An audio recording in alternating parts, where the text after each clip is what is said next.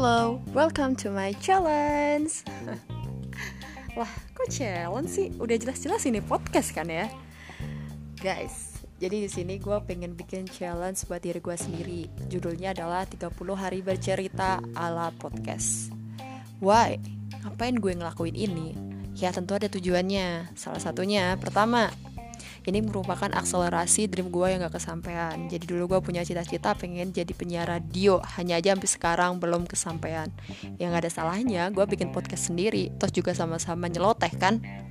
Yang kedua, ini merupakan salah satu action gue atau ikhtiar gue untuk bisa ningkatin skill public speaking.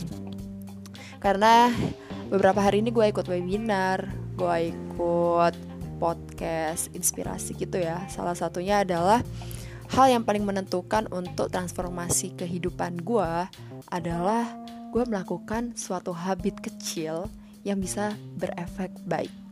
That you say good habit.